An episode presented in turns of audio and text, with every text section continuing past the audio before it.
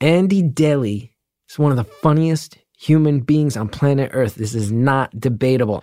Worked with him on a show in 2004, and he, I would just cry laughing, even in the writer's room when he was just messing around. Andy Daly's podcast pilot project is back. The new batch of pilots, season two is out, podcast apps right now. Andy's a hilarious improviser, like one of the best of all time. And I, you know me, I came up as an improviser. I don't say that lightly. He is truly one of the funniest improvisers of all time. Each episode of his podcast is a pilot hosted by a different character, like Dalton Wilcox, the cowboy poet laureate, features special guests like Paul F. Tompkins, Lauren Lapkus, Jason Mantzoukas. Subscribe to the Andy Daly Podcast Pilot Project in Stitcher, Apple Podcasts, or wherever you listen. You'll get a new pilot every Thursday from one of the funniest people I know.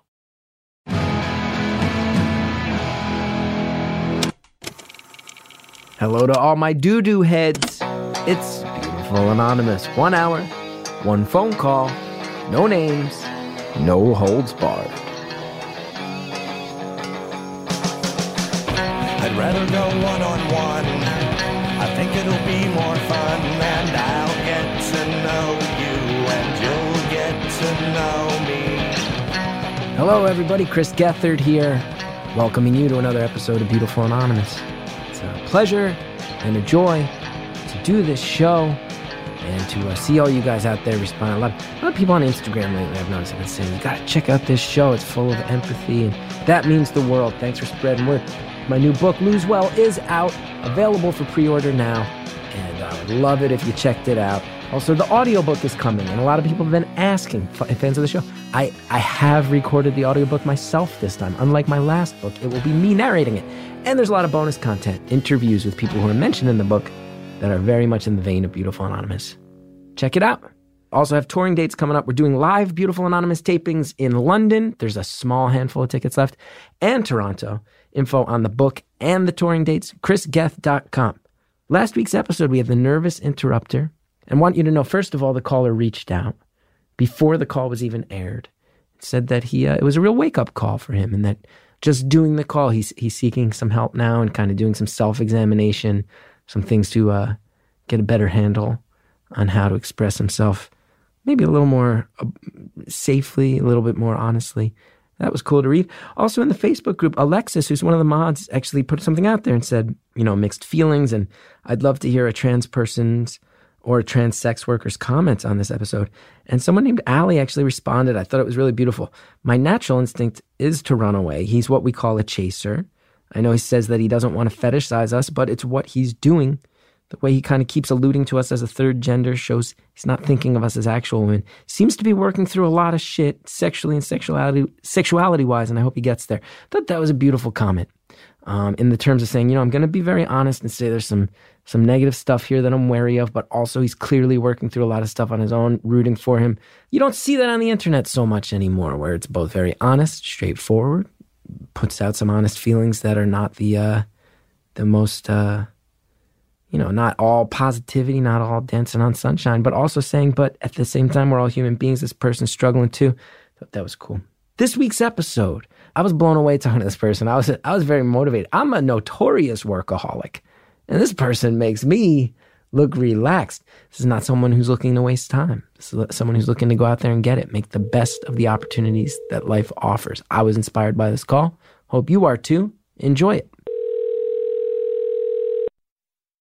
Thank you for calling Beautiful Anonymous. A beeping noise will indicate when you are on the show with the host. Hello. Hi. Hi. Hi, Chris. How's it going? Oh my gosh, how are you? How am I? Sorry, I'm a little quiet. I was walking from my cube to the conference room in the office. Yeah, I was gonna, I was going to ask why you were whispering. I wasn't sure if you were in trouble. It sounded like you were in trouble. No, I'm like walking away from my cube, so probably all of my uh, um, work people are like, "What is she doing?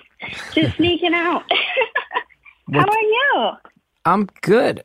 I'm uh I did a I did one of my jujitsu classes this morning, so I feel wide awake, you know, got the day started off right. That's cool. Did you get your butt kicked? Not as bad as I usually do. To be fair, there was only one other person in the class and he had less experience than I do, so that made it a little easier than usual. But then the instructor, he kicked the kicked the shit out of me. Sorry, Sally. Um, so I, I Well, definitely at got. least you get a little bit of an ego boost. Oh yeah, and then I got knocked right back down. Now, how are you? So you're at work. Yes, I'm taking my break right now. Um, a little nervous, if you can hear it in my voice. um, this is the third time I've tried getting through, and I think the second time I got through, but I was in hold, on hold for quite a few minutes, and then the call disconnected. I was bummed out, but I'm glad I got through this time. Well, I'm glad you finally got through. And people tell me, people tell me they call and get put on hold, and I always say, just keep calling. I want to get to literally everyone eventually. That will be my goal with this show. That everyone who ever wants to be on it gets a chance to be on it.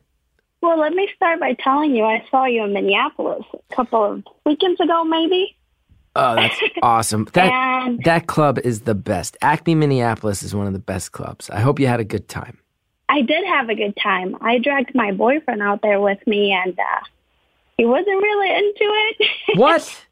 what are you talking about? yeah, What do you mean? he's like, um, yeah, he was like, I think his comedy is a little dark, not my favorite type of comedy. I'm like, well, sorry, that's what you get. You're with me. I'm a little dark too. Listen, what what world is this guy living in? It's 2018. Things are grim. Things are tense. People are mad at each other. The whole world's falling apart. He wants, he wants what does he want? He wants me to get up there with a uh, flower that squirts water like it's the goddamn vaudeville days.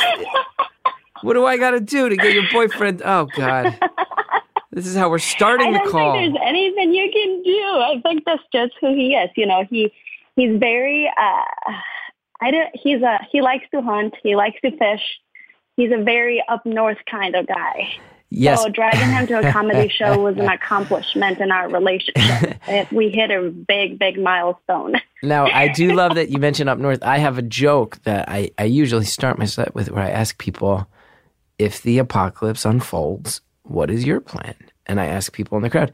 And in Minneapolis, I was very, very fascinated to see that more than one person over the weekend said, I'll be going up north. And I do not know what up north is, but everyone in Minnesota would start cheering. And then I realized, oh, there is a thing called up north and it means something. And it's been explained to me that it's kind of like rugged, live off the land type stuff. Yes. Yep. Uh, people with cabins, they go up north to, I guess, hunt, fish. My boyfriend is one of those people who goes in the woods and hunts for about a week, week and a half. I've never been up there, but This guy, uh, from what I hear, is just a, a space for people to escape. so he didn't like any of the jokes. He didn't like the one about having sex with a couch. Not me. He didn't like the. Uh, he was a little weirded out about that.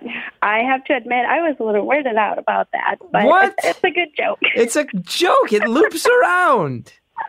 it's a good joke, Chris. I, I liked it. I laughed. And then I had, it's funny because I had this laugh like, you know, my laugh is like really quiet, but then when the joke gets like, you hit the punchline, then I just like lose it and it's a really loud laugh. And he's like, I'm pretty sure everyone around us was like looking at you because we were in the front row. Good. Oh, Right you there. were, Like, so we I must have made I direct so eye contact. you. Me and you must have been making direct eye contact just two weekends ago. No, no, I was more like in the corner, but it's okay. I enjoy the show, and um, I can't wait to see you out here again. You Really? weren't the couple off in the corner that was doing the that I had to talk to about the positive heckling, were you? That wasn't you. Were you at no, that show? no, we were not. I was there. No, we were not. That was. There's a thing. No. com- sometimes people think they're helping, and it's it's well intentioned, but there are these there's this guy off in the corner. He's going. I'd be setting up a show, and I'd be like, you know, so uh, we went to go to Disney World, and he'd be like, oh shit. And I'd be like, and you know, and then we went to this other place called Gatorland. He'd be like, "Oh my God, what's gonna happen?" And I had to stop and be like, "Hey, like, I appreciate the enthusiasm, but uh, this ain't helping anybody." And then somebody on Twitter yelled at me, "You were awfully mean to that guy." I thanked the guy. I go, "Thanks for making you're making me feel like a rapper with a hype man. I feel cool. Thank you for that." But it's just not needed in this show. So, and somebody on Twitter's like, "You were awfully mean to that guy." I'm like, "I'm the least mean. I'm the least mean comedian." You are not level. mean. You do not have a mean bone in your body. Well, I swear. that's- you do. You, I, I. I have my bad days too. I have my bad days too. Anyway, we all do. You know. I can be uh, can be a sweet person the majority of the time, but then when I get mad, it's like, ooh, the Cuban's coming out. Oh sh- shoot, I said where I was from. Oh, that's okay. There's more than one person from Cuba. There's been more. We've had more than one uh, episode with people from Cuba. yeah. oh well, it doesn't matter. Yeah, there's a, there's there's more than a million Cubans in the U.S., so So you get when you no one's gonna know. when the uh, when the anger comes out, you certify it as Cuban anger. yes, everyone around me, it's like, yeah, there's a Cuban coming out. Oh boy, it's like the Incredible Hulk. What's you know, it's just like I get like I talk to you in a very low voice, but I'm like super firm. And then mm-hmm. you know, if I'm about to lose it, like I just scream because it's a Cuban thing where you talking to your relatives, kind of like what Italians do. You're mm-hmm. talking to them, but it sounds like you're fighting, but you're you're really not. hmm You're just mm-hmm. being very like firm, and you're trying to like make a point, but you're not really arguing. You're just talking. I get it. I get it. Now I'm sorry I made, you know, we're a few minutes in. I'm sorry I made so much of the first few minutes about me, but I was uh I was I was on my heels after hearing that your boyfriend did not dig the dark comedic stylings of Chris Gethard. That's okay. It's okay. Well, let me see. Let's see what I can tell you. So you already know I'm from Cuba. I came to the U.S. when I was 15. You said Um, I'm in my mid 20s now. Did you say you came when you were 13? 15. 15. Got it. Mid One 20s. So you've been in the States for about a decade. Yes, Well, that's nice. I have. How do you like it? Um, I love the U.S. Uh, it's it's given me a lot of opportunities, and I've been working really hard since I moved to the U.S. At some point, I was working two jobs and going to college full time, taking about 14, 15 credits. So it's really it's really taught me how to work hard, which in a way, um, it's not a good thing.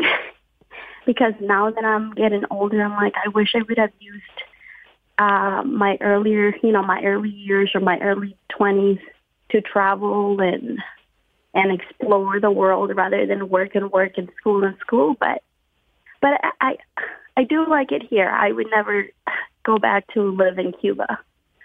Yeah.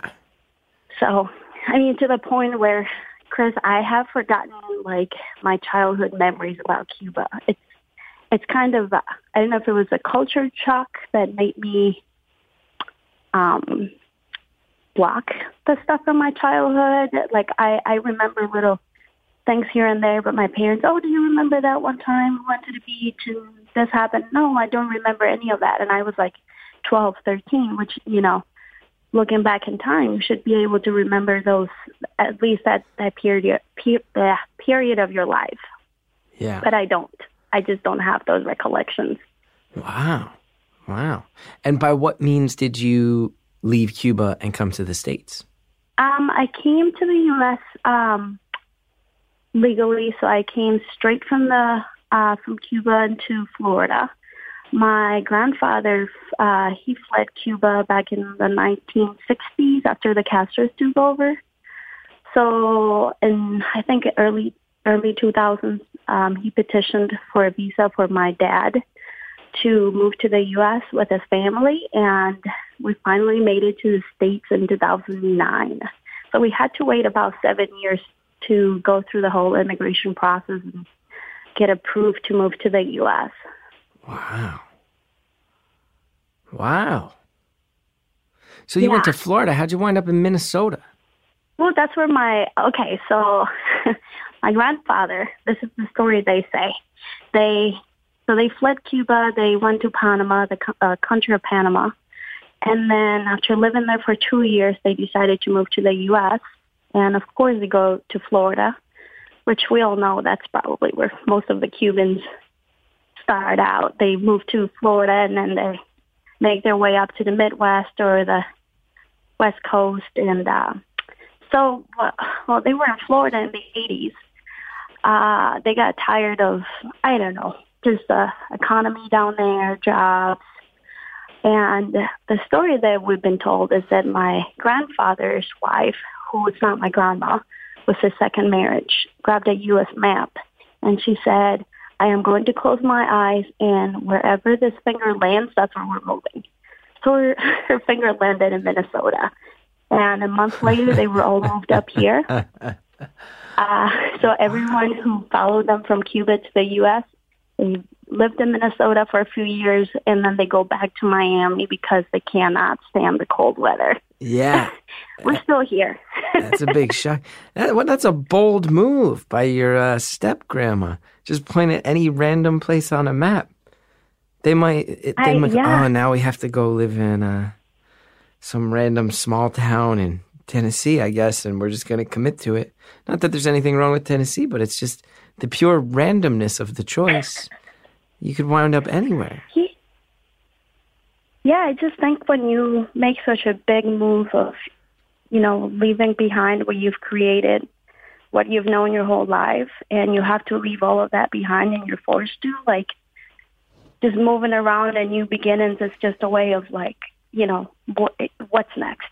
Yeah, you just I, go I have it. nothing else to do, you know, or try. yeah, I'm ready for whatever life throws my way. If she slipped, you could have been in Idaho. You could be in Idaho right now, or maybe Oregon, or maybe what would you, what would have happened if her finger was like two inches off the coast, and then she was like, "Now we have, now we must go live in the sea. Now we must go." I don't know. I, I don't know. life. I probably would have followed them anywhere they went. I'm just kidding around. I would have been okay. Although, you know, I would have preferred that it was California or hmm I don't know, somewhere closer to Florida where there's beach, South Carolina. I love love the beach, so Yeah, Yeah. Minnesota is all right. I can I can handle it. The winters are frigid and it can be tough, but the people are nice and the winters are fun. Or the although I don't think I I don't think what's in Idaho potatoes uh, yeah, they do have potatoes. That is the thing that they have fields of potatoes. I've been through Idaho. It was actually rather it was actually rather lovely. It was pretty uh, picturesque. It's like the Pacific Northwest. It just continues that vibe of like mountains and, and hippies and whatnot. That was my Good. experience in Idaho. That's I went to a place called sorry, I didn't mean to cut you off. Oh no, that's okay. I remember going to a place. I, I was there with some comedy friends of mine. We were doing shows, and there was a lake, and there was a guy offering seaplane rides. You know the planes that land right on the surface of water. And my friends Yes, were all yes. like, "Oh, let's go take one." And I was like, "Okay," but I'm really scared of flying. But for some reason, I didn't want to. Um, I, I- I don't know if I was being mocked already on that trip for something, but I was like, I guess I'm going to go get on a seaplane. And it was this very sweet elderly man who flew us around on a seaplane. And it was, I would say, top 10 terrifying experiences of my life, but pretty worth it. Pretty beautiful once we were safe and Totally sound worth it. back on the surface of the lake. Anyway, Yeah, you know, and, and like sometimes you make decisions and you're like, oh, I probably shouldn't be doing that. This is scary. But then, you know, the, you have the best memories. And then yeah. if I, you probably said, if I had to do it again, I would do it. So he didn't like Would any of the jokes. He didn't like any of the jokes. Not one of the jokes. Are you going back to this, Chris? He didn't even like the Gatorland joke. It's a classic. The closer. Well, he, I, I think he laughed the most at the end of the show when you uh, re- revealed that the guy that you guys okay, no spoiler, no the, uh, spoilers, no spoilers. I'm trying to sorry, sell these sorry, sorry. tickets. I forgot. I forgot you're still on tour. Sorry. I'm trying to sell these tickets. Yeah. So the last joke was the one he enjoyed the most. Okay, so I got him with the last one. So that doesn't start until about 55 minutes into the experience. Okay. Into the show. Okay. hey, at least he enjoyed, you know, at least he enjoyed some of it. Well, he wasn't very happy because uh, I guess one of the, uh, we parked right across the comedy club and, um, I don't know, like the, the parking meter machine, whatever, wasn't taking our cards. And we were like there for like 10 minutes and I was like, I'm going to miss Chris.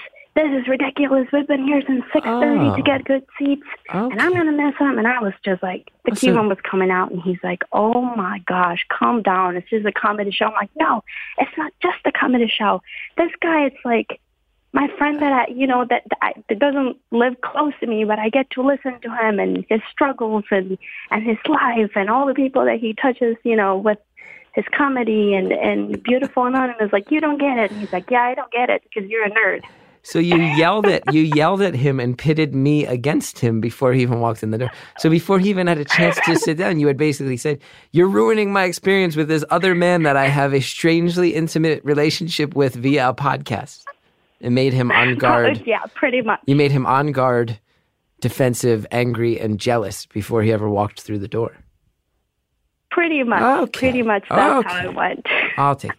So now you work. You had said you're a student. You said you put a lot of time into studies. Um, Yes, I work. Uh, I work full time in the criminal justice system, and I also go to school full time. You do. You Um, currently go to I would- school. Yes, I currently go to school. Wow. Um, so I have my first bachelor's degree in political science, and now um, I had a change of heart, and I'm going to go get a second bachelor's degree in management and business administration. So that is uh, going okay. And you're working full time. Criminal justice, a a not easy field. No, not at all. It's uh I love my job. I love what I do, but being in being in a courtroom all day and listening to uh the things that people do for XYZ reasons, it's kind of uh sometimes I'm nervous, sometimes amusing, but most of the time it's sad to think that people are put in a position to uh, I don't know, steal a pound of meat or steal a pair of pants because they don't have any money to afford it or you have the tougher stuff where you know uh, murder or um, sexual conduct and things like that it's uh it's uh this job comes with a lot of ups and downs And I, I don't want you to share anything you're not comfortable with. Can you can you talk about what capacity you're in the courtroom? Yeah, uh, so uh, so you have okay, so you have the court report court reporter, which is the person who types up every single word that's being said on the record.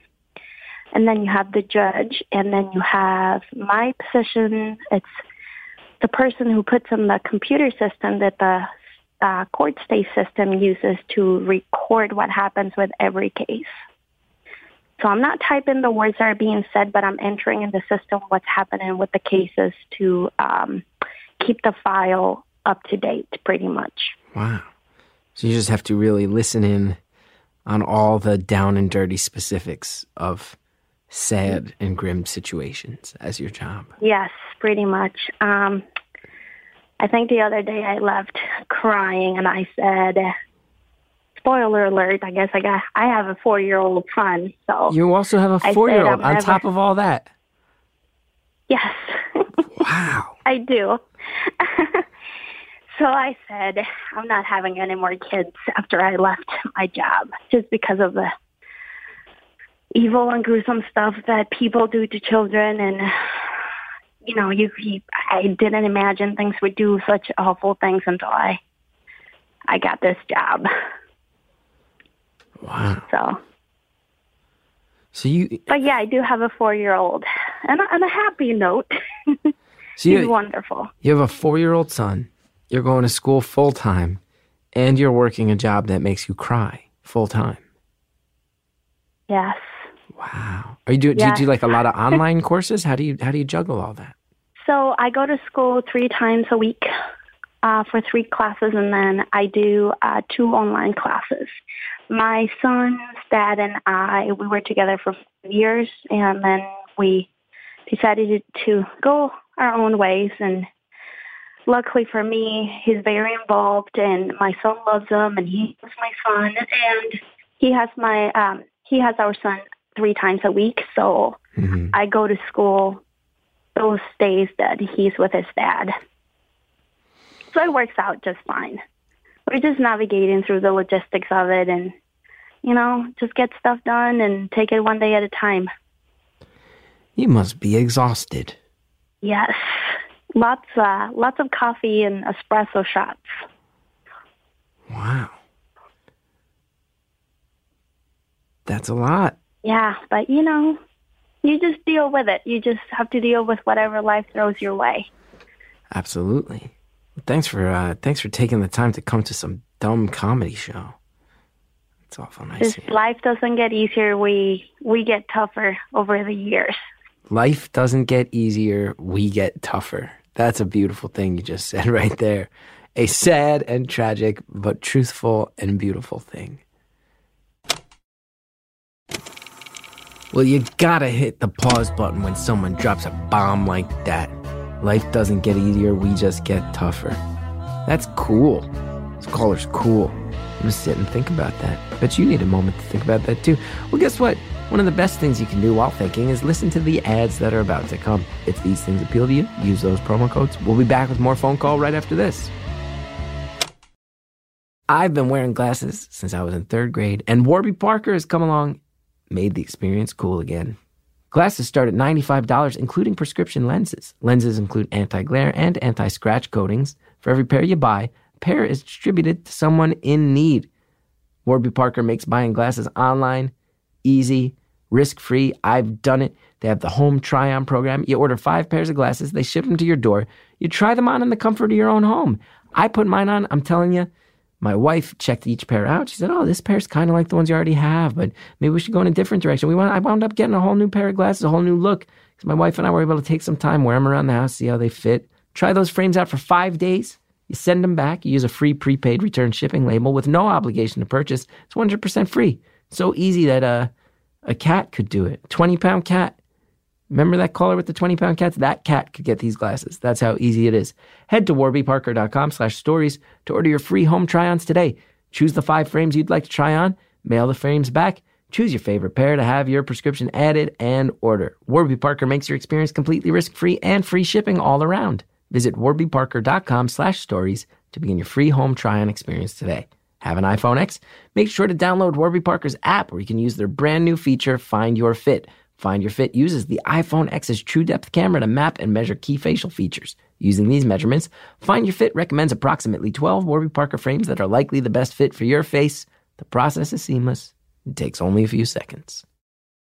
Casper. I sleep on a Casper. I love it. I get good sleep because I sleep on my Casper. It's an incredible mattress. Casper is a sleep brand that continues to revolutionize its line of products to create an exceptionally comfortable sleep experience one night at a time. With three mattress models the original Casper, the Wave, and the Essential, Casper mattresses are perfectly designed to soothe and cradle your natural geometry. Not to mention, the breathable design helps you sleep cool and regulates your body temperature throughout the night. And it's delivered right to your door in a small, how do they do that sized box with free shipping and returns in the US and Canada. But the best part is that you can be sure your purchase with Casper's 100 night risk free sleep on it trial. After all, you spend one third of your life sleeping, so you should be comfortable. And I'm telling you, my wife says she will not sleep on another brand of mattress ever again besides a Casper. We love it. We love it. It's a member of our household. We don't even say, Do you want to go to bed? We say, Do you want to go lie down in Casper? We refer to it by name. That's how much we enjoy our mattress. Get $50 towards select mattresses by visiting casper.com slash beautiful and using beautiful at checkout. That's casper.com slash beautiful. Offer code is beautiful for $50 off your mattress purchase. Terms and conditions apply. Thanks again to all of our advertisers. Now let's get back to the phone call. This life doesn't get easier. We we get tougher over the years. Life doesn't get easier, we get tougher. That's a beautiful thing you just said right there. A sad and tragic, but truthful and beautiful thing. Well, Life thanks. We just learn to deal. You know, we we just learn to deal, and that's all we can do because we only have one life.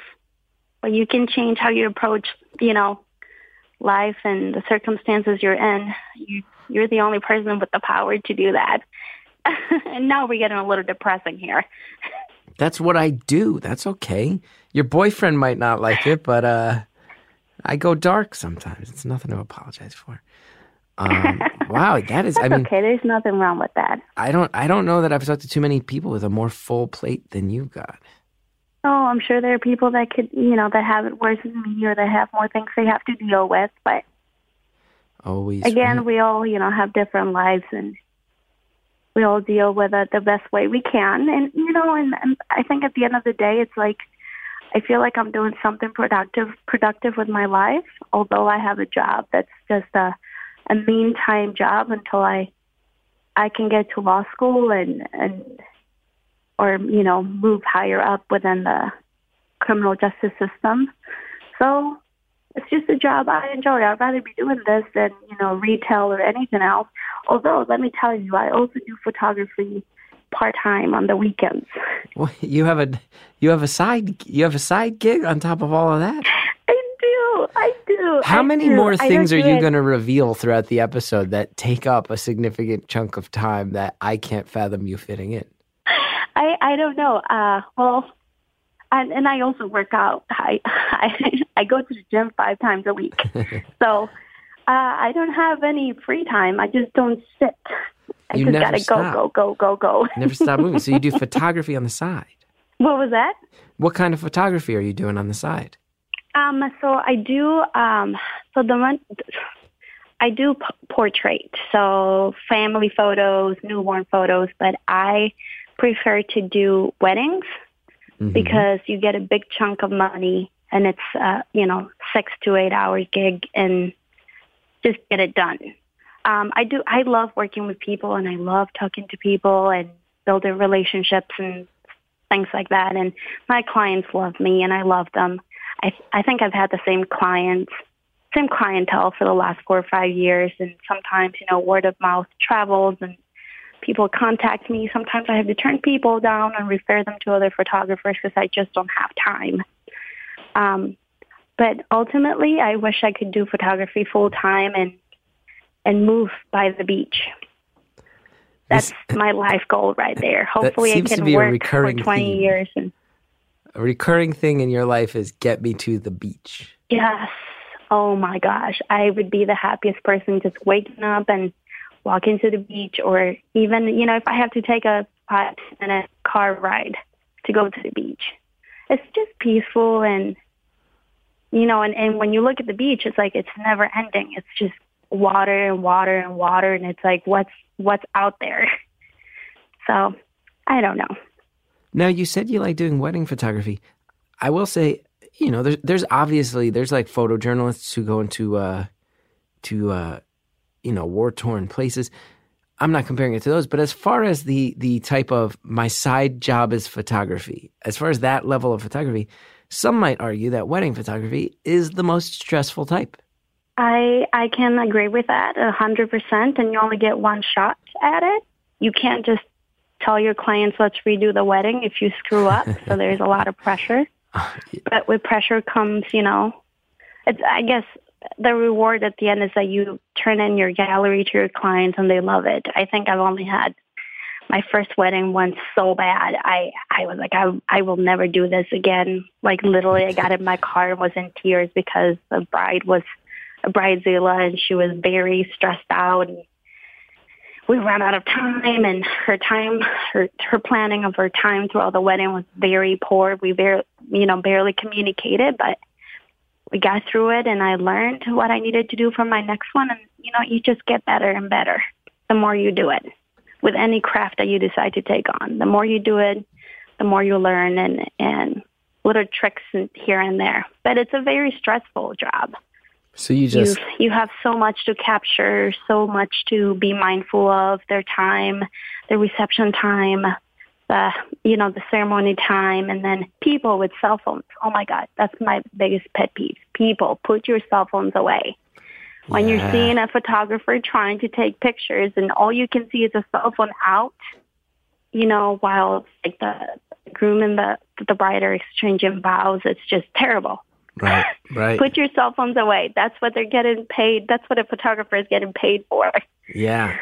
You don't want all the real pictures having a million cell phones up in them. Exactly. So that means you. Exactly. So you have this disaster wedding this weekend. Bridezilla, it comes at you. You're in over your head. You sit in your car and you cry, and then at some point you're like, "I better get my head back on straight. I need to go take an online course and then wake up in the morning and log all the details of a triple homicide." Pretty much. That's kind of your life. That's oh, and in that's between my all, life. and in between, I'm going to find time to play with my loving and beautiful son. Yes, yes. You know, I, I wake up at 5 a.m. every day, and then I do my schoolwork at between 5 and 7.30 in the morning. And then I drop my son off to daycare, and then I go to work, do my job, pick him up. The days I, you know, I don't have him, go home, do what I got to do, cook, take care of the the house because I live by myself with him. And um, and then when he goes to bed at eight o'clock, I'm literally from eight thirty to eleven thirty or midnight doing schoolwork or working on photography. So When do you work out? Very when do you work out? You mentioned working out as well. yes, I am very lucky to have access to a gym at work. So my lunch Ah, hour Nice. consists on working out. So your lunch hour consists of working out. So when do you eat? Um, I eat after I go to the gym, so I take like five minutes to eat a salad or something light that will hold me until I get home and eat dinner. That's a hell of a schedule. I know I'm stressing you out. I mean, I'm a know, I'm workaholic. I'm a workaholic, and you're making me a little stressed. It's true. But it's. I know I'm stressing you out. But I tell you what is underlining to me. I'm telling you what is underlining. To be. If you want to have a career and a life beyond that, they don't make it easy. It's not an easy thing to do. And you have a boyfriend. Do you can I mean but and you you and you have a partner in raising your son, but it's still being being a mom outside of uh just being a mom in general. It's an exhausting thing. Trying to get a career going is an exhausting thing. And uh going to school is an exhausting thing. You're doing them all. It's exhausting, but you really know you got to do what you got to do. And I think most of the things I do, I do it for my son at this point because when you have a kid, your priorities priorities they switch and and you find ways to rearrange them in a way that you know you fulfill what you need to do as a mom. And I would say that's my most important job, just being a mom and being able to provide for my son. Wow. So in a way, you know, I just see, yeah, everything I'm doing right now and all of these sacrifices are going to pay off in the end because, you know, my son would look back, would, he would look back and say, oh, my mom worked, my mom went to school and raised me, and hopefully he turns out to be a good kid. hopefully. One would hope. Um, Imagine if he doesn't. If it's all worth it. if you have, you're gonna have a very very short fuse for for for like teenage shit talk, right? And he's like, "Mom, Oh, you never make time for this." You're gonna be like, "You little son of a like," right? Like, I don't make time. All I did was invent time. My whole life, I invented time. Oh, right, and that was after I uh after I fled a regime. That was after I fled a Yep. regime. By the way, I built this whole life for you. Exactly. That's pretty much what's to be like. Like right now, he gives me an attitude. You know, he's four years old, so he's like trying to test boundaries and pushing and seeing how much he can get away with. And I just look at him. And I'm like, son, remember, I made you. I am your mother, and you're not to do whatever you want until you're 18 and out of the house. When you're 18 and you have your own job and you can support yourself, you tell you tell me what you're going to do with your life but zip it and keep on going. and he looks at me, okay, mom. Now, I want to get a. Is there any way? Is there any way you could give me? Uh, do you need to be in a location where you're a little subdued and quiet, or is there any way I could get a taste of what it means when the Cuban comes out? There's a phrase you've used a couple times. We're now getting into this idea again. Is there any way I could get a sample? Oh my gosh. Well, it, it's going to be pretty loud. So, I'm okay. you know, it's, it doesn't just come out. I have to be in a what if I? What if? situation where I have, What if we do some role play? What if we? What if I? Let's say, and I, I'm not. I make no presumptions. I know this is a weird sentence I'm going to say. Let's pretend. Okay, I'm your son. Let's say I'm in high school, right? Let's say I'm in high school. And I, is that okay if I portray a scenario to in an effort to get the Cuban to come out, as you've put it? Are you comfortable let's with do this? it. I mean, I'm, pr- I'm pretty sure my coworkers are going to be like, what the heck is going on in there? But that's okay. They're used okay. to it. but I don't want to get you in trouble. Let's see what we can do. Okay, so I'm your kid. Let's say let's say it's high school, and I come home, and it's after curfew. It's after curfew. I went out with my friends and it's after curfew and you stayed up. You stayed up all night. You had to go to bed for work. So you got two jobs. And I come in, let's say it's like one in the morning and I didn't even call or text. What do you say? Okay. Well, um, I'm gonna call you by your first name. Hey, Chris. Um, you see what time it is? Yeah, sorry, I lost Yeah, track of okay. time.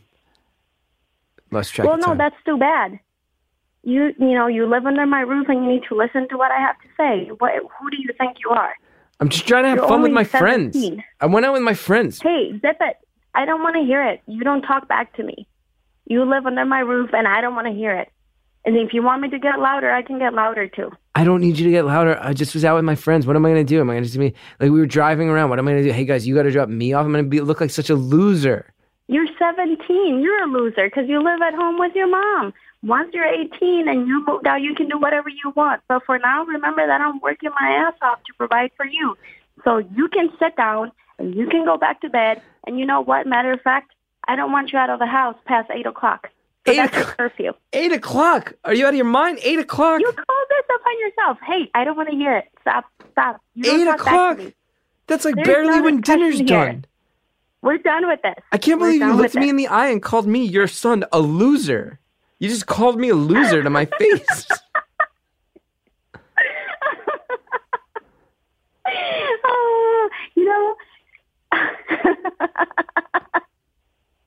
I probably would never say that to my son. No, no, No, no. of course Uh, not. You're just playing along with the gag, and I thank you for doing. it. I do start to get a sense of it. I will say, even in you doing just a little dry run of that, where I could tell you were holding back, I was like, yeah, I would not want to mess with this. I would not want to mess with this lady. I don't want you on my. I don't want. I don't want you mad at me. That's the thing I've just learned. I think everyone agrees with that. Everyone that knows me, you know, because I'm like the the nicest person ever. But then there's a, a switch that flips, and it's like, oh crap, we, you know, I yeah, don't want to get on your bad side. Big time. I But it- don't know. It's just uh, growing up with Cuban parents is really, really tough because you can be 35, you can be 40, but you're still expected to listen to them and and uh, and do what they say. And they'll come to your house and they'll go through your house and see if your house is clean. Um, if you've done dishes, if um, if the house is, you know, if laundry has been done, and and they'll call you right out. What are you doing with your life? It's uh, it's tough, and they're calling you when you're out and about. And what are you doing? Who are you with? Um, excuse me, I am uh, 25, and I've been working my butt off, and I've been living on my own since I was 18. You don't get to tell me what to do. Wow. It's some life. you're you're quiet. You went quiet. No, wait. What do you do? Oh, because here's my thing. I'm thinking, what do you do to relax when you're not working out five times a week, raising an infant son, getting a second degree, and working a very intense job, and then also a very intense side job? What do you What do you do for? I need Well- to. I need to make sure you do some things to have fun. So I ha- have you heard of paddle boarding? It's like a a sup surfing board. Did not expect you to say that. Did not expect to say this. Have you ever heard of paddle? I went paddleboarding once on my honeymoon. How was it? Do you like it? Didn't end great for me. I, I mean, you. What do you mean? Do you? Well, look, you were just in the front row at one of my shows. I don't think you'd describe me as a particularly physically coordinated person. I don't think I don't think anybody looks at me and goes, "That guy seems like his balance is really top notch." Did you fall in the water? I did. I Did managed. you to, bring your wife with you too? I did. We we were staying at a very beautiful place on our honeymoon, and on the grounds there was a lake with a paddle and a waterfall. It was picturesque. And my wife said, "Let's do the paddle boarding." And I managed to stand up. I actually managed to stand up on it at one point. I fell a few times, and then I managed to stand up. And then when I did tried to do the actual paddle, the paddling, I, I pretty quickly fell. My wife, who spent a lifetime being a dancer and an aerialist, whose whole life has been built around like physical acumen and balance. She just got up on the thing and it looked like she'd been doing it for 10 years. And I'm sitting there trying not to drown on my honeymoon. She just watches me fall off a paddle. My uh, my. She's watching me fall off a paddleboard, praying I don't drown.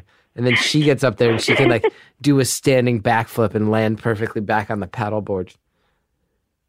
So yeah, Hey, I've been least you know she's gonna have your back. She is. She'll have to So save if you me. ever like are in trouble, she'll pull you out of trouble and and she'll have your back. She'll Oh. carry you. She will pull you out of a hole if you fall into a hole or something like In that. more At least you know you have a strong woman by your side. Oh, strong woman is the best thing a guy like me could have. I need, as a weak man, I'm very lucky to have a strong woman in my life.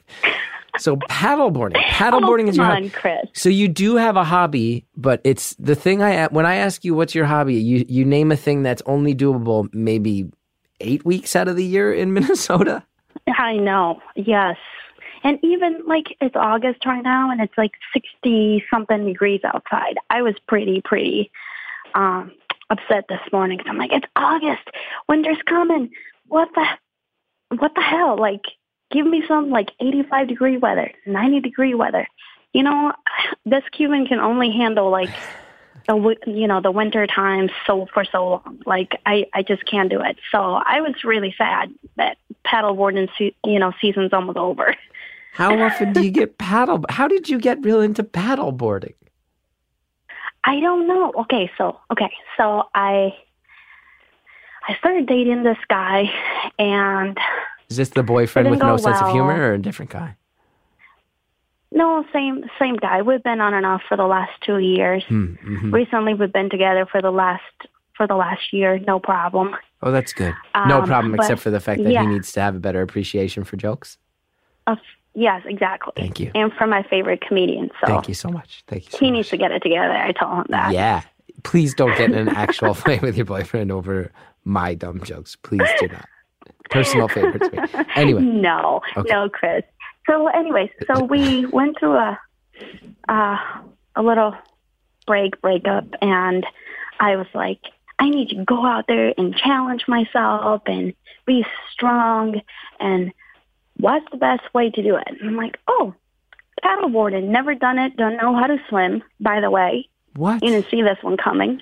I Of love course. the beach. I'm from an island, and I don't know how to swim. I do have to say, just based on the 40 minutes that I've been getting to know you, it makes total sense to me that I go, you know, so you live this life full of high, uh, a, a high pressure life full of all sorts of responsibilities. What do you do for fun? Oh, an aquatic activity, even though I can't swim. That is very on brand for you based on what I've learned so far. Continue. That's my life in a nutshell. I'm learning. yeah, so I go get on the paddleboard. At first, I didn't know how to paddle, so I just get circling. And of course, I have a life jacket on. I, I didn't fall, which was good. And then ten minutes into it, I got the I got the hang of it. I'm like, oh, I can do this. I can do this. So um, I rented one from a lake here in Minnesota, and then I was like, the next day, I went to Costco. I saw they had some paddleboards. I bought one, and I've been using paddleboards in my paddleboard since like for a year now, and I just I go like three, four miles round trip paddleboarding around the lakes And do you know how to swim Oh. yet? with a life jacket. Yeah, I do. So I say, what do you do to relax? And your answer is effectively, I put my life on the line. Pretty much, I go in the middle of a lake, hoping that I don't I don't die, um, and I just paddle around. I paddle my way around the lake. and you know, like a sane person would stay within within reach of land. So if you fall in the water, you can you don't get tired, or you can just swim to land. No, I go in the middle of the lake. Like I literally go in the middle of the lake where there's no like no land within I don't know half a mile or something like that. Where do you think this me. comes from? Yeah, where, when you say this is me, where where do you think it's born? Because you are someone you seem to be relentless in your pursuits. You're pretty re- like you go for it, and you go all in. It sounds. Like. Where does that come from? I I don't know. I'm I I'm just not afraid of life. Not afraid of life. Of course, I got to stop and ask about that. I'm scared of life all the time. Can't wait for the answer. Before we get to it, though, we got ads. Check them out. Use the promo codes if you're so inclined. We'll be back after this with more phone call. There are job sites that send you tons of the wrong resumes to sort through or make you wait for the right candidates to apply to your job. That's not smart. But you know what is smart? Going to ziprecruiter.com slash beautiful to hire the right person. ZipRecruiter doesn't depend on candidates finding you. It finds them for you. Its powerful matching technology scans thousands of resumes, identifies people with the right skills, education, and experience for your job, and actively invites them to apply. So you get qualified candidates fast. No more sorting through the wrong resumes. No more waiting for the right candidates to apply. That's why ZipRecruiter is rated number one by employers in the US. This rating comes from hiring sites on Trustpilot with over 1,000 reviews. And right now, my listeners can try ZipRecruiter for free at this exclusive web address, ziprecruiter.com slash beautiful. That's ziprecruiter.com slash beautiful. ziprecruiter.com slash beautiful. It's ZipRecruiter, the smartest way to hire. Thanks again to all of our advertisers. Now let's get back to the phone call. I'm just not afraid of life. Um, I think the, the other important detail I forgot to mention was that I left Cuba, Cuba without my mom. I left Cuba with my dad at 15 and left my mom behind. Wow. And I pretty much had to take care of myself and raise myself while my dad was working. And and I think me having to take over, you know, raising myself at 15 and doing well in school and without all of this without knowing English. By the way, I learned I learned English here in Minnesota. I did not speak any English before moving to the U.S. Um, I, I just I, I you know I just think it comes from moving away from home. You just take risks and you you hope for the best, and if the worst comes, then you deal with it when it comes. Wow. I guess that is Which, true. if I ever fall in the water, then I'll deal with it once I fall in the water. I haven't fallen in the water yet. So you will deal. That is, I mean, you, that is that is a real. That's a knockout punch of a quote you just threw there, huh? I'll deal with the fact that I can't swim once I fall in the water. Pretty much. What else am I gonna do? I'm like, you know, if I if I think about the fact that I can't swim, I would never go paddleboarding. I would never go in the lake. Yes, yes. That's how human instincts work. Oh, I can't swim. Maybe I shouldn't make my one hobby a thing where I go to the center of a lake away from the watchful eyes of the lifeguards. Wait, so are you telling me that? uh, What are you trying to say, Chris? Well, I'm saying it's very commendable and very impressive, but for you to, but that is where the logic starts to go askew, I might say. That when you go, you know, if I worried about the fact that I can't swim, I wouldn't go in water. Yeah, yeah. I guess my response would be, yeah. Sometimes you got to do things even though you're afraid of them. That's just how I live. People And I know it's not the best philosophy because I'm a mom. I am Yeah. a mother, and I'm supposed to be, you know, leading by example and tell my kid, don't be reckless. Do the things that you're supposed to do to stay alive. But I just, I don't know. I I also don't want to raise a kid who is sheltered. No, for So- sure. And it's funny because I guess in that in that micro view, yeah, sure. But I would have to imagine that anyone listening, based on the stuff they've heard today, would immediately go, well, if if if there's someone who should be setting an example for a son, it certainly sounds like you are that person. It sounds like the exam- the example you're setting is one of uh of of I hope so. I yeah. I hope that he, you know, he looks back and my mom was a badass and she, sorry, Sally. Oh, that's and she, very she did what adorable. he needed to do, and you know, he's, I, I, everything I do is for him at this point. Since I found out that I, that I was expecting, I just everything that I set myself to do was for him. Yeah. Did So- your did your mom ever come to join you guys in the states? Yes, uh, Okay. I petitioned for a visa for her back in 2014 after my son was born, and I got her here in 2016. She's here. Wow, she so- doesn't live with me, but she's here. So there was a solid six or seven years there where you guys were apart. Yeah. And now is that is that what they call chain migration? Is that the thing that they talk about in the news? Um, I I don't watch the news, so you have to you have to explain that to me. So I'm I guessing get it. chain migration. They they mean one relative comes and then the other people follow? I believe that one of the one of the things that the current administration has slammed is the idea of chain migration. And if I understand it, it means a system by which people uh, show up and then bring their loved ones with them after the fact. And, and people are saying that's a big problem. And What- some people might say Yeah, it is, but I- then I hear your story and I go, you know, people's families being together doesn't strike me as a problem. But that's just me. No, not at all. And you know, and I, my my country and Cubans, I guess we're lucky that we can go through um, the proper channels to obtain a visa to live in the U.S. Um, the thing is, like the law, if you are, I think, if you are the chil- the child, the spouse, the sibling um, of a U.S. citizen, you can petition or, or you you know the person who's a U.S. citizen can petition for you to move to the states based on their citizenship status. So I hope the administration doesn't take that away because that wouldn't it wouldn't even be they wouldn't be targeting people from South American only. They would be targeting people who are married to a Canadian person or someone from Europe or someone from from Africa, from Asia. So they would be dividing a lot of families not only what the current administration is doing, you know, with um, Hispanics or, or people that are migrating from from the South, but they they will be doing a lot of separation and, and damaging uh, people from all over the world that are trying to get to their loved ones here in the U.S. I just hear a story like yours, and I'm like, I don't get, uh, I don't get what good it does anyone to keep families separate from each other. But again, I don't like going political on the show. That that's just me. Just seems like families together, thumbs up. Families apart, thumbs down. I tr- I don't think there's too much more to think about it.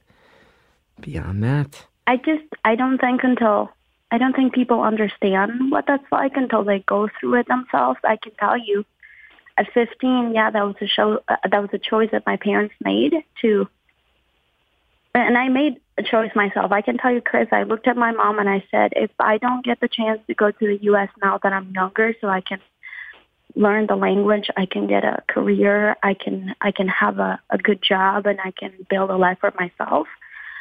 I will go to the U.S. eventually, even if it's just jumping on a raft and risking my life, because this is not the place where I want to be. I do not want to be silenced. I do not want to live in fear of what I have to say. Who can I say it to?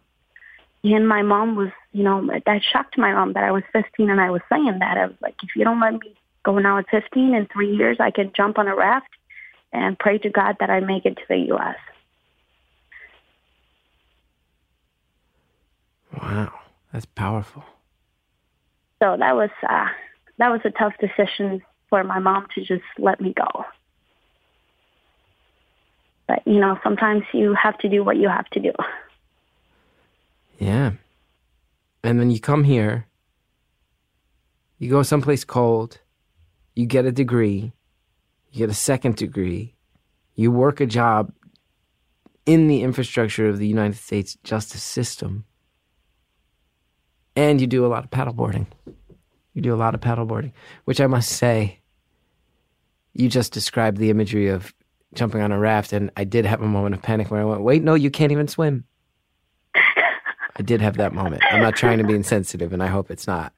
But I did have that instinct of, no, oh, wait. it's not. I did have that moment of, wait, you can't swim. Wow. It's a really uh, beautiful story. yep, I can't swim, but I'm still gonna try to risk my life to to build a life for myself. Yeah. That's just what I what I came to. Uh, I was lucky that I was able to obtain a visa, and I guess my family was lucky, and my dad and my my half brother we were lucky. But um, prior to us, everyone that came from Cuba, from my family in the 1990s, they all came in, in a raft. It was about 15, 20 of them. They were out in the they were out in the sea for about 10 days, and I'm talking about a raft built from scrap wood and tractor tires. And uh, they were out there for 10 days without food and at some point they were picked up by a Navy, a U.S. Navy ship, and they were brought to Guantanamo Bay, the U.S. base there. And after, I think it was about three, four months of being there, the U.S. said, well, we're going to send you to the U.S. as, a, as refugees instead of sending you back to Cuba because that means you're going to go to prison. So they were lucky that, you know, they the U.S. gave them the opportunity to um, come to the U.S. and start a new life. And you said those were actual relatives of yours? Yes, um, two of my dad's brothers, three of his uncles with his wives, or, or their wives, and uh, a couple of my cousins. I was, I was, I think I was one year. Yeah, I had just turned one year, and uh, my dad decided to stay because, you know, actually my dad went with them. So how it worked was Fidel opened the the waters and said, "This is your last chance to go to the U.S." People were doing it illegally, anyways. They were jumping on rafts um, and getting, you know, going in the ocean away from the coast, uh, from the um, the Coast Guard, so they wouldn't get caught. So Fidel knew that people were trying to sneak out. So in 1994, he said, "I'm going to open the waters for the last time, and no one will be um, prosecuted unless you're, you know, unless you're sent back to Cuba from the U.S." So uh, apparently, all of my family members, including my dad and his brothers and his uncles, they all got in a in a truck to go to a beach about three hours away from where we lived. And my dad was about to go with them, and then he said, "I can't do it," and everyone was like you need to do it. You came all the way here. And he's like, I can't do it because I have my, you know, I have my daughter who was just born a year ago. I can't do it. So he didn't do it, but the rest of the family did. And, uh, and as a result, my dad had to wait about 18 years to make it to the U.S.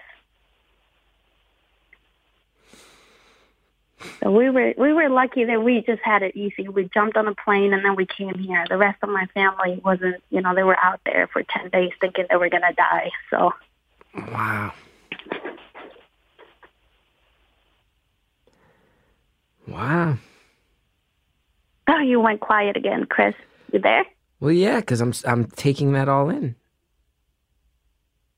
That's a uh, very heavy story. It's a lot, but you know, But we it's went. real through- life. We we all went through it. We all have uh, I don't- great lives in the U.S. Way better lives than we had in Cuba. So I think we're we're all grateful for the journey, and we're all grateful that we're here and that we were given a second opportunity to have a better life. Yeah. And now, you don't remember much of your life in Cuba. You've said. Um. You're a photographer. Do you take tons of pictures of your son? Or is your son gonna have like tons of photographs? Is that part of the photography thing? Oh my gosh. Yes, I have. So on my cell phone itself, my camera roll has seven seventeen thousand pictures in the last five years. I can tell you. You Yes. wait a second. Seventeen thousand pictures in five years. Yes. That's over. Okay, wait. Seventeen thousand. That's over Do the math. Over three thousand pictures a year. So that's what. It's like over over ten t- pictures a day. Say you have seven. Can we do the math? I'm horrible at math. Everyone's just listening to me struggle with math so bad. right. Seventeen thousand pictures. So you're just taking dozens of pictures every day. And Yes. And all of your son. Uh, some of my son, some of my outings out of the, you know, on the lake or tra- when I've traveled out of state or family vacations. And that's just my phone. I have like um, USB drives, flash drives at home with, you know, pictures that I've taken with my camera when we've gone on vacation or we've gone, you know, to the lake or things like that. I do love taking pictures. So we're saying uh, uh, we just did the math. It looks like you have about 9.3 pictures a day on your phone for the last five years. That's incredible. Should. I be proud about that? Is it, or does does that say that I use my phone way too much? you might you might be a little addicted to your phone, but you also might be somebody who has uh, let the past go and is trying to really make sure you hang you know, have good memories of everything moving forward. So that's not Yes. something to criticize. But yeah, it seems like maybe your phone is in your hand and off a lot of the time. But yeah, who cares? Oh, you know, one of the things that I'm looking forward to doing, um, I'm looking forward to bringing my son back to Cuba one of these days when he's older and he can't remember. I think it's going to be a humbling experience for him to see where his, his mom grew up. And let me tell you, my house was knocked down by a hurricane or by three different hurricanes in my lifetime in Cuba. So we had to rebuild my house three times Wow. because of the hurricanes in the island. Have you uh, have you been back to Cuba many times since you left? Um, I've only been there once, and that was back in 2012.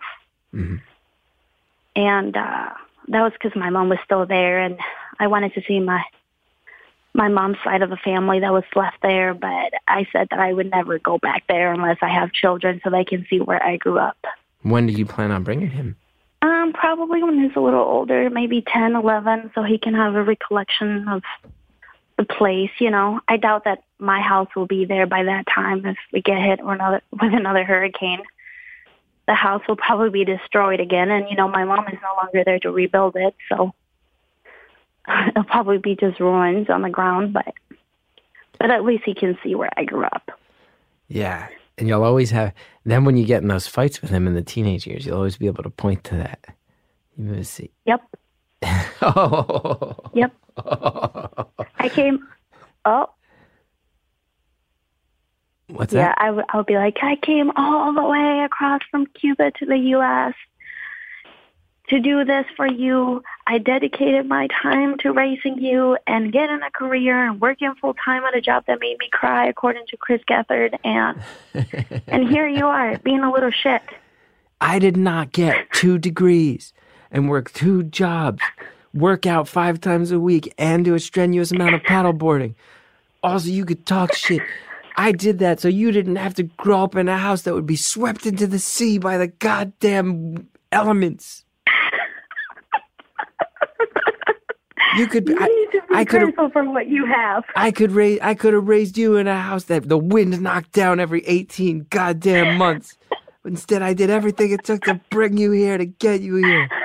Do you know how much, how many wed- wedding photographs I had to take from stressed out brides and husbands who also yelled because they felt like they needed to yell in solidarity with the angry brides, even though they weren't as worked up about it necessarily at the time. Do you know how many fucked up, awful trials I had to hear about? Also, you, and I did it all so you could live in a house that had a sturdy foundation that wouldn't get fucked up by hurricanes all the time. Do you know how many times I strapped on a wetsuit in the beginning of September when in Minnesota it's starting to get much colder than you want, so I could paddle out to the middle of a lake and back? And granted, that one has much less to do with the things I did for you and a little bit more for my own physical and mental health and hobby. That being said, don't you ever take me for granted again, you little shit. That's the Cuban coming out, huh? yep, you nailed it. Well, I could go on a five minute rant about why he shouldn't be behaving that way, or I could just grab my sandal and just throw it across the room to him, You and he throw, would get it. you throw My a, message. throw a sandal across the room. Just bounce a sandal off the wall. You're not trying to throw a sandal at anybody, but you bounce a, you bounce a sandal off a wall that might get send a message or two. Pretty much. Like every time, you know, I think I've done it once where he was just like running and jumping and running and jumping and I was late for work and and I said, you know, I said his name and then he was like he said Nana Nana Doo Doo or something like that. He's like, You're a doo doo head. I'm like, What? I just like grabbed my my sandal that I was wearing to work that day and I threw it across the wall next to him and he just looked at me and he's like, Okay, mom, let me put my slippers on, we're going A doo doo head. That's what set you off being called a doo doo head. Yeah, doo doo head or something like that. They learn new words in daycare every day, and and he thinks it's funny. He was just trying to get a reaction, but you know, he got a sandal Oh, he, next to him that oh, really made him got a reaction. He got a reaction. Now we have about ten seconds left. did. I want to thank you for calling. Your last message to the listeners. You know, just keep on pushing. When things get hard, everything will shine through, and you will you will prevail and, and your dreams will come through as long as you keep working. Thank you, Chris. I appreciate everything you do. I appreciate your comedy. I appreciate you, and I promise you my boyfriend will get into it. It was a pleasure.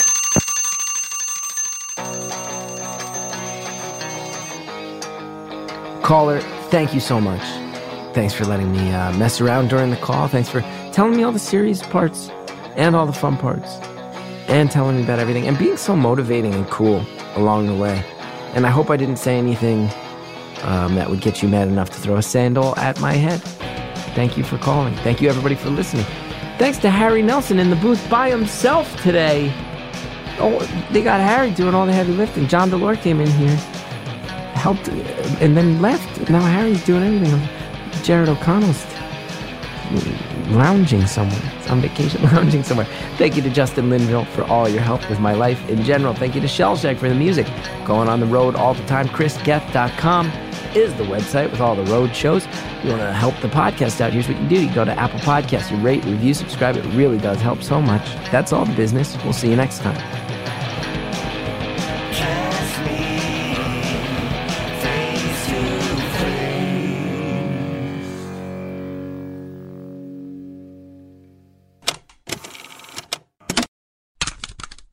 Next time on Beautiful Anonymous, we're talking sex straight up. So we was making out and, and I was performing oral on him and then afterwards we were kind of like, so now what? And I was like, do you want to have sex? And he goes, yeah. Um, you know, and he like asked about my my period flow and I was like, it's really light. It's normally light. And he's like, okay, let's do it. And so we did and like it was the first time and I was like, this is kind of cool with him. The first time that he meets me to have period sex with me. It was really cool. Um, and then he left at like five in the morning because he just stayed up really late talking and then, you know, had glorious sex for a while. That's next time on Beautiful Anonymous.